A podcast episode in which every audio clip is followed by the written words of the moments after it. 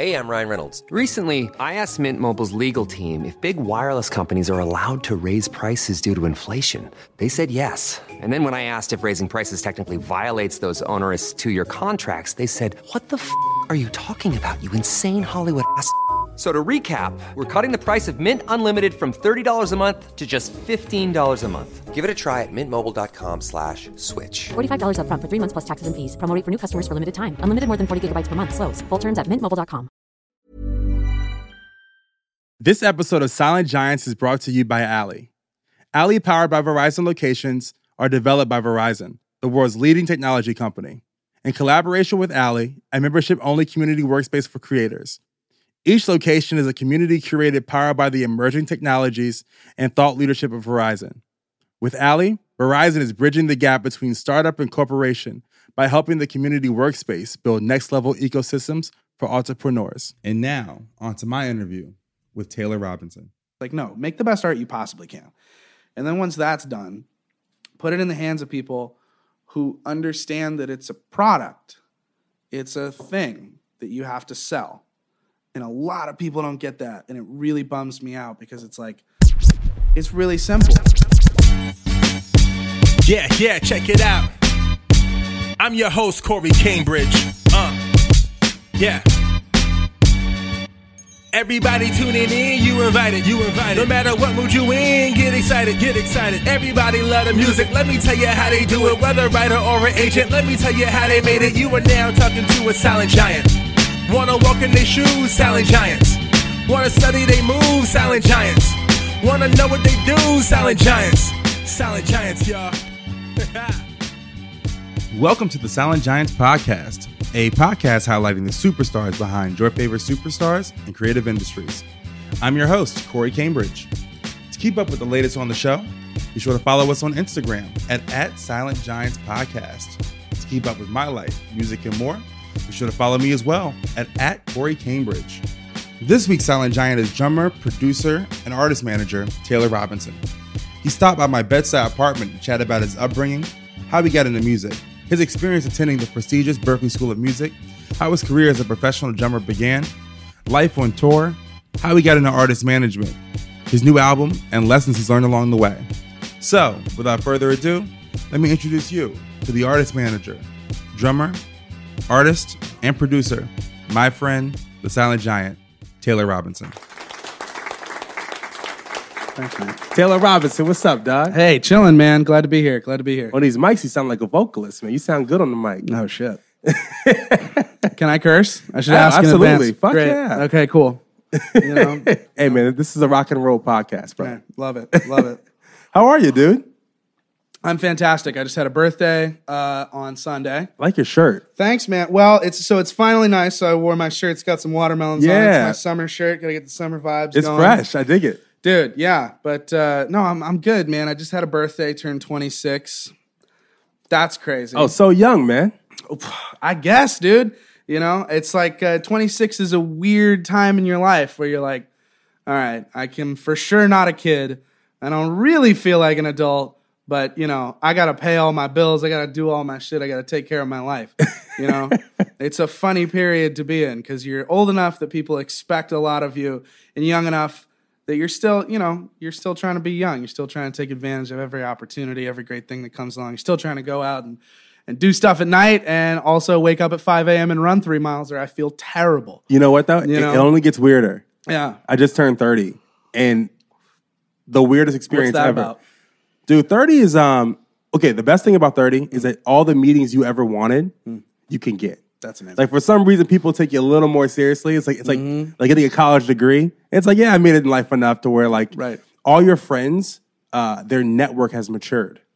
I I see that already. Yes. Like starting to happen and it's really awesome. You know, a lot of people for myself and artists that I work with, everybody across the board, it's like it's so just awesome to see, you know, everyone's quietly been putting the work in since, you know, you started college or whenever people started on their stuff.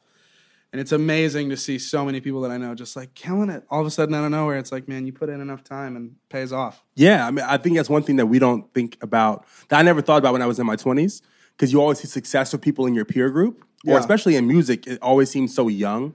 People make it at 18, 19, 20, 21. Yeah. Um, at least in the rap world, for sure. especially yeah especially in hip hop it's pretty it's not that it's ageist you know but there's something crazy about that where it's like especially hip hop artists have their finger on the pulse of the culture and the youth that it's pretty wild to see you know kids at 17 18 19 just coming out and fucking killing it and you're like damn i'm 26 i feel like an old man Exactly. But at 26, you're totally not an old man. i know keep telling me that But it's just one of those things where as you get older, I feel like your uh, your network matures and gets seasoned Mm. uh, as well. And we see, we see things in a, it's a career. You know what I mean? It's a music Yeah. career, not a music moment. It's not the NFL. Yeah. You know what I mean? Exactly. Yeah, that's real. And you know, I feel like I'm uh I don't know. I feel like I'm really happy to be where I'm at in my career. Like it's I've done a lot of things to just sort of have the the utilities now. You know, whether it's just like professionally as an artist, as a producer, whatever. It's like I don't know. I feel really good. I feel like I wouldn't have made as good of art or like business decisions or just like been able to be at the place where I am as a musician when I was 18. Uh, Where are you from originally? I was born in Eugene, Oregon. Um, Oh shit, you're Oregon dude. well, sort of. We moved when I was like three years old uh, to Florida. Me and my mom. My parents got divorced, and me and my mom moved to Florida. Um, and so I kind of grew up in in Southwest Florida. Um, and then kind of between there and my grandparents were in Wilmington, North Carolina. So like a lot of my culture and love for music and food and just being outside and especially being on the water, like all that comes from growing up in, in the South. Do you come from a musical family? Yes. Um, my dad was a session drummer. Um, played with like Stevie Ray Vaughan and a bunch of like legendary blues guys. Um, and but you know, like I said, my parents split up when I was super young, so he wasn't a huge influence on me growing up. Aside from, um, I totally just got the music gene from him, you know. Um, and I started playing drums when I was well, I mean, really when I was like a year old. We had a kid in the house, and I would always just mess around with it. Um, and my mom bought me my first little drum set when I was three, and like got me lessons. And it's been my whole life, man. Like as long as you would ask me in my entire life, you know, what do you do? What are you into? It's been the same answer my whole life. It's like I love music, and whether it's drums or like later I got into piano and guitar, and then later I got into like production and songwriting. But, um, you know, it's it's it's been my entire life. Was there ever a moment that you thought that you could maybe do something else as a, a professional career? Hundred percent. Yeah, I was really into science and shit growing up too. Um, it was just like a huge. I love observations. One of the things I really like about music too is especially in songwriting. It's like you're just telling stories, right? You're observing on shit. But like when I was younger, especially growing up in Florida, where there was so much amazing like nature, I was always out scuba diving, doing whatever. And so anyway, I um, won the like big science fair for like the state of Florida, and I got a scholarship to go study environmental science at FGCU, and I also had a scholarship to Berklee. So that was kind of how I was my senior year, just like, all right, like what do I want to do? And it really came. I've talked about this in podcasts before. It's like for me, it really came down to just like what couldn't I live without, you know? And it was like for me, it really wasn't that hard of a decision. It was like I absolutely have to do music. There's no, there's no getting around it. Like this is who I am. This is what I want to do. You know, maybe the Buddhists are right and you get a bunch of times around the wheel, but assuming that you live and you die and that's it, Yeah. and your time is your most valuable thing, I'm fucking going in on music. And I have no regrets about that. It's been amazing. What, what was your experience like applying at Berklee? What's that? What's that process like? Scary. Um, I applied, had already had the scholarship, but you know, you do your official, it's like you're there in front of three people that play your instrument. So for my, for me, it was drums. And there's like a sight reading piece. There's like a prepared piece that's like whatever you want to do. And I did like this Chick Corea tune, Got a Match, which has this Dave Weckl drum part. It's like impossible. And I like nailed most of it. Um, and then you wait like months, you know. And I went back to uh, Florida and was just sitting around doing senior year, and then uh, got the letter, you know. And I was like, "Holy shit, this is real," you know. And as soon, especially, I remember opening that, and it was like, "I'm not doing, not doing environmental science." Yeah, 'cause were- uh, did you apply to any of the music schools? No, I just had that. Like, I knew that I could do the FGCU thing, which is from my hometown. Yeah. I knew that was something I loved, but um, I just sort of I've had that thing in my life where I've gone all in a lot on stuff, where it's like the backup plan thing, right? Like it might not always be the smartest idea to just like put all your chips in on one thing. But it's like for me, especially, it was easier when I was younger because you're fearless when you're 18. It's like, yeah, here are all these options. I'm gonna put them all in. But like, you know, well, that might not be the smartest thing. Just like, I don't want any of those. I want this, man. Like, this is what I want more than anything in the world. And it's like, there, I've just been very fortunate of like just asking the universe for occasionally for something I really care about, something I really want, and just being like, look, I'll put the work in. I'll do my hardest. I will make something out of this, but like, this is what I want more than anything in the world. Um, and I wanted to go to Berklee, you know, so I didn't apply to any other music schools, and I got in, and I was very f- fortunate. And it was interesting because not only did a lot of the people that were there say the same thing, but especially a lot of the ones that were very successful afterwards. They were all like, there's sort of people that were just like, you know what you want, and you just go for it. Um, and I got very lucky. I could have not been accepted. Who knows where I'd be now? But like, that's how that all shook down. So And what did your uh, your Berklee experience prepare you for? A lot of times, Mm. which is funny, you may be one of the only folks I know that finished. I Ever- didn't. I didn't. Oh, you didn't? Didn't finish. No. let's talk about. Let's talk about Berklee. because I- I'm a I'm a big John Mayer fan, right? And but from that experience, because that, that was my, my intro into non hip hop music was John Mayer. For a lot of people, yeah. And then I started like digging a little bit deeper and digging a little bit deeper. And then I just discovered Berklee. I'm like, oh, this school in Boston. And I realized that a lot of folks don't uh, finish. It's almost like a thing. Like, yeah, you go. Getting in is like, yo, you're the shit. Well, yeah. So about that, and John Mayer is a big thing of that. It's like John Mayer came in, and it's funny because like he came back, and you know he comes every couple of years and does uh, Right. talks at Berklee, Right. and you know he was like, look, do not use me as the excuse to your parents that you're going to drop out of college. And so for me, what it was was like, and there was a whole culture of that when I was there of like the idea that if you finish you weren't good enough to get picked up by a big touring act, or you weren't good enough for the record deal, you weren't good enough for whatever. It's just like, that's so stupid.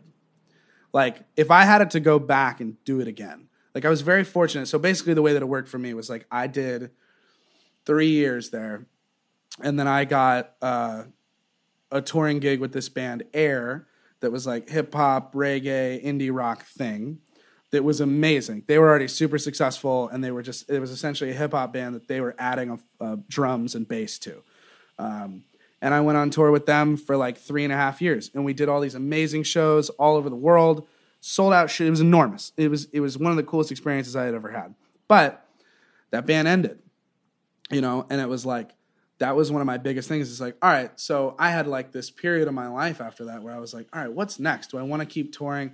We did, I think, like 300 and some shows in 16 countries in like three years. And I was burnt out on touring. I didn't want to keep doing it. So I started a software startup for a little while, which was amazing. Um, it was a really awesome experience.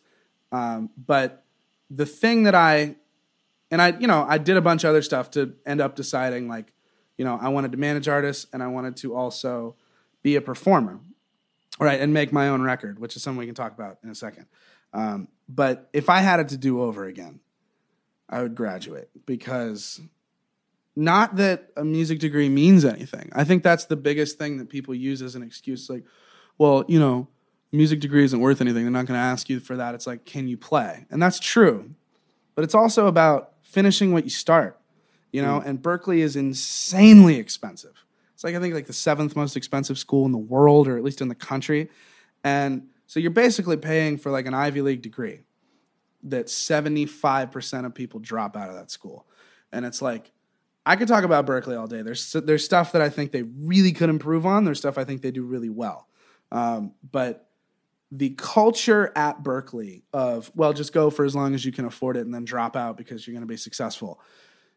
It works for some people, but man, a college degree is something to be to I don't know. It's just awesome. Like if you if you are fortunate enough to get to go to a great school and get to get a, an awesome degree that means something like As a person with a very deep voice, I'm hired all the time for advertising campaigns. But a deep voice doesn't sell B2B, and advertising on the wrong platform doesn't sell B2B either. That's why, if you're a B2B marketer, you should use LinkedIn ads. LinkedIn has the targeting capabilities to help you reach the world's largest professional audience. That's right, over 70 million decision makers all in one place. All the big wigs, then medium wigs, also small wigs who are on the path to becoming big wigs. Okay, that's enough about wigs. LinkedIn ads allows you to focus on getting your B2B message to the right people. So, does that mean you should use ads on LinkedIn instead of hiring me, the man with the deepest voice in the world? Yes. Yes, it does. Get started today and see why LinkedIn is the place to be to be. We'll even give you a $100 credit on your next campaign. Go to linkedin.com slash results to claim your credit. That's linkedin.com slash results. Terms and conditions apply. Finding your perfect home was hard, but thanks to Burrow, furnishing it has never been easier. Burrow's easy to assemble modular sofas and sectionals are made from premium, durable materials, including stain and scratch resistant fabrics. So they're not just comfortable and stylish, they're built to last. Plus, every single Burrow order ships free right to your door. Right now, get 15% off your first order at burrow.com slash ACAST. That's 15% off at burrow.com slash ACAST. You should do it. Absolutely, you should do it. If I had it to do over again, I would have finished. Yeah, because You know? I, I sometimes um, I like to think of Berklee and the, the talented people that go to Berklee. It's almost like uh, like one and done in college, Yeah, right? If you have a one and done player, Yep. um, who's playing college basketball, yeah, they're like, oh, this guy, like, get them, like, project project him now. But if the kid's like, oh, you know, I like college, I just want to Yeah. stay Yeah. for four years. People are like, oh no, like you probably shouldn't go for this kid, and it, it kind of has that same right. feeling. Like they might get hurt or they might like whatever. Right. You know. Um, and sports is another thing where it's a very similar. Uh, it's a similar culture, right? Where it's like, you know, you can go make a million dollars right now. It's like okay, yeah, but like it's it's an entire lifetime. right. You know and it's not just about the degree it's about what you learn while you're there. And you know so as far as berklee like one thing i think that they should focus on is and i've you know based this opinion not just on my own life but like a lot of people that i've talked to who went through the program. There is so much focus on musicianship and your instrument which i think is awesome because it's a music school. But i think there needs to be more focus on what does a professional music career look like? You know, like what are all the different facets in which you can make money as an artist? What are all the different because it's like a lot of artists will hire a manager or they'll hire an agent or they'll hire whatever. I think it's like a lot of the session musicians that I know would do a lot better if they knew more of how the music business worked. And that was one thing that I learned really well touring with Aer and some other big bands was like, oh, like this is what a team looks like. Like these bands that are successful, they've built this team around them of managers, booking agents, uh, tour managers, producers, PR people. It's a whole thing. It's this whole cohesive machine.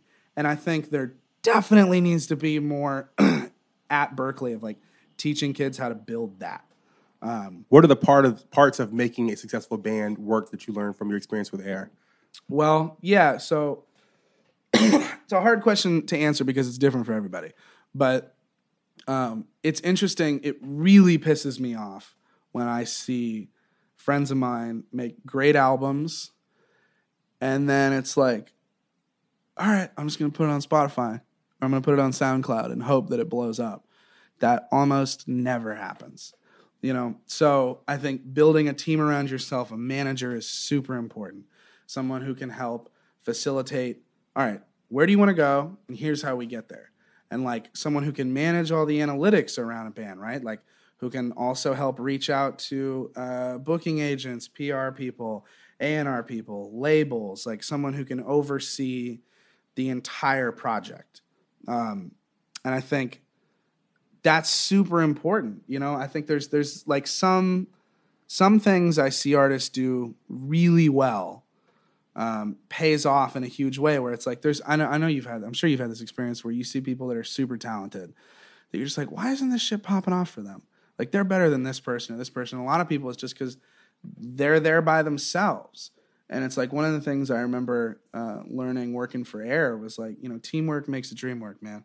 They had a team around them that was constantly working for them, whether it was us on the musician side or the business end. Like they had a team, and it made an enormous difference because it's like you it's a business. Like and you want to be able to divide that. Like the art sometimes you know self-managed people like some people are really good at having both brains to that. Um, i think i'm good at that. Like i manage i manage artists. I also am a, am a musician and a producer but like a lot of people can't go back and forth. Like you don't you want to have them separated where like the business end is never informing the art it should never be of like well if we do this if we simplify it we'll sell more records It's like no make the best art you possibly can and then once that's done put it in the hands of people who understand that it's a product, it's a thing that you have to sell. And a lot of people don't get that. And it really bums me out because it's like, it's really simple. You know, you just, it's, it's not simple in that it's easy, but it's simple in that it's, it's, it's not a, a difficult concept. It's just about working as hard as you can constantly to like increase awareness of the, the product and that product being your album, you as an artist, whatever. Um, you know so it's it's a it's an amorphous thing and like i said like it's different for everybody people find traction in different avenues you know um, but i think the way to to simplify it the most is just like look like whether it's you or a manager or someone you know or a pr agent or whomever make sure that you have someone in your corner who's looking at this thing like a business because um, if you want to do it as a career you got to make fucking money, man. Right. That's it, you know? Um, and ideally, you make money doing the thing you love and you never let the money inform the art, you know? I, I think that's something that, um, you know, humongous perk of going to Berklee that it's like going to college Yeah. for an athlete. Yeah. Like you're getting that look. Like you're getting the look that maybe the kid wouldn't get who Yeah. was like in Oklahoma. Sure. You know what I mean? 100%, man. It's made a huge difference. You know, it's like, um, a lot of times when I talk to people about what, you know, going to Berklee or like my career, I was like, oh man, like, you know, you must be really good. It's like, well, you know, there's plenty of, there's varying levels of talent at that school, but it's like, you know, it's cool. And I feel super honored to have gotten to go there. You know, it's like Right. I talk about ways they can improve, but like it's a giant moving thing. Right. And it's constantly evolving. And I, I feel insanely lucky to have been a part of that history. History. Yeah, I mean, I mean, I think it's one talent, two hard work, and three being a cool ass dude. Like, yeah, you can have the hard work and the talent, but you're not a cool ass dude. Because one, I was, uh, I did an interview with my friend Rhetoric. He's a um, uh, DJ for Logic. Yeah. and we were talking and we did an interview on his tour bus. And I'd never been on a tour bus before. And I was like, I'm doing the interview and I'm like, wow, like you were on this thing for months at a time. Yeah. Yeah. It's like the real world for musicians. I know. And maybe in, in closer quarters. Dude, I've been saying it for years, man. Vice, somebody get on it. It's such a good story. Like, someone needs to make a fucking TV show just about the process of being on tour. Like, it's wild. And Rhetoric's cool. He does the YouTube. Uh, Yeah, he's YouTube, great. The vlogs Yeah. about it, right? So you get a little bit of that view in. But, like, somebody needs to do that because, like, it is such a cool story.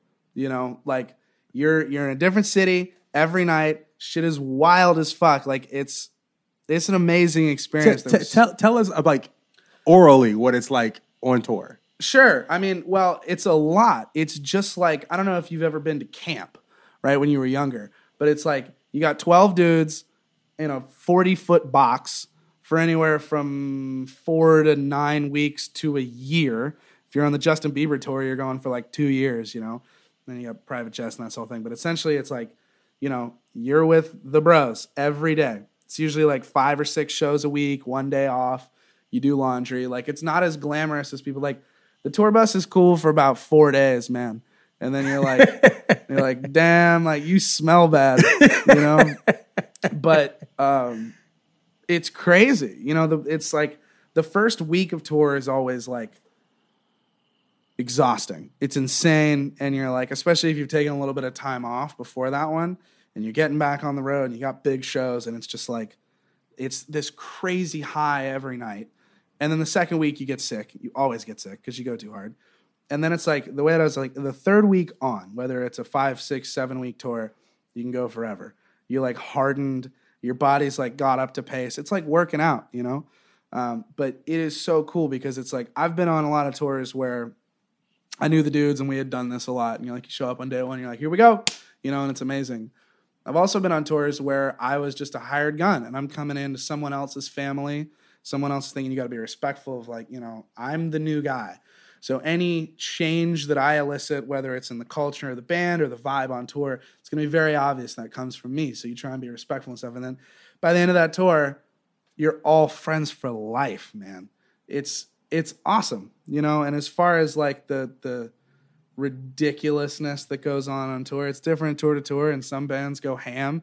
I've been on bands where it was totally what you think it is, like a movie, where it's just you know drugs and women all over the place and whatever you know and i've been on tours where it was like way more adult and people are just like you do your show and it's a job and you go to sleep and you do yoga and you eat healthy you know um, it's different it's different band to band but it's every time i get back from tour i'm exhausted and just like thankful you know Yeah. it's, it's a wild ride I don't know if you know a Darius Christian, very talented trombonist.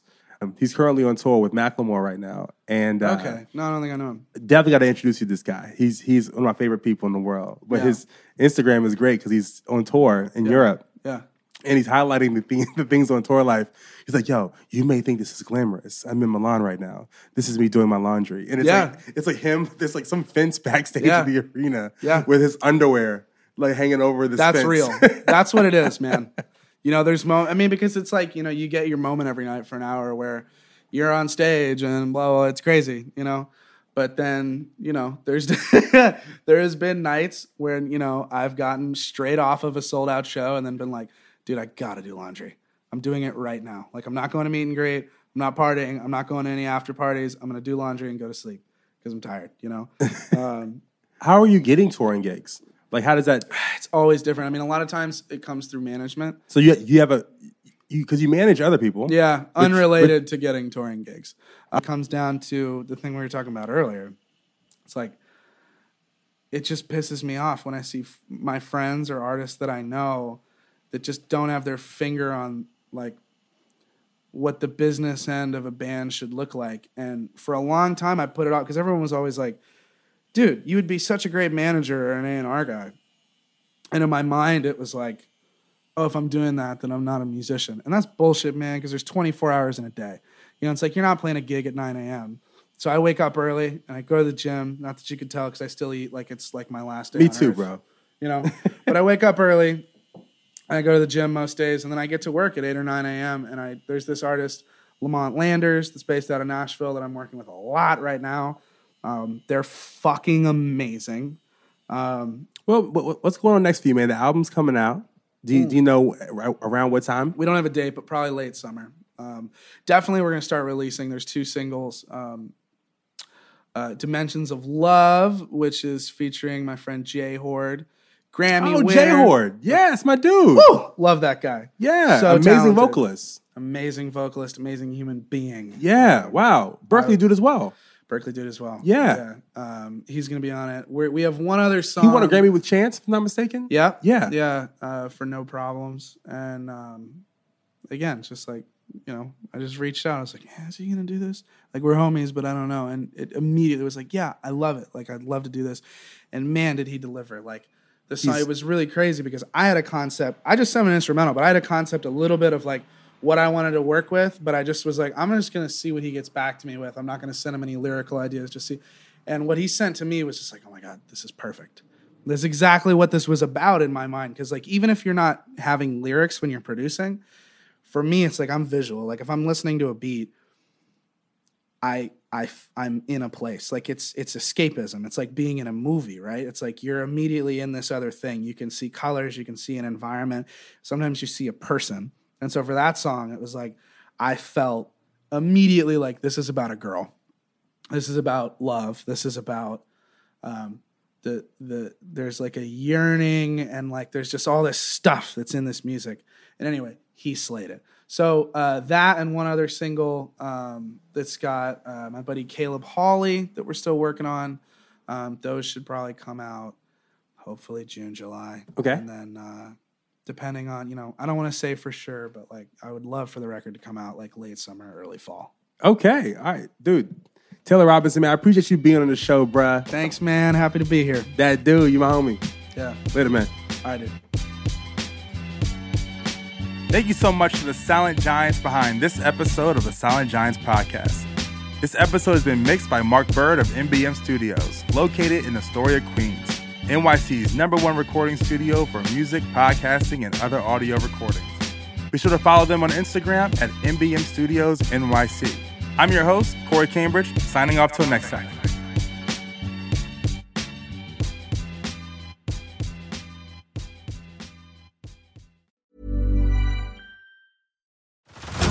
Head over to Hulu this March, where our new shows and movies will keep you streaming all month long. Catch the acclaimed movie All of Us Strangers, starring Paul Mescal and Andrew Scott.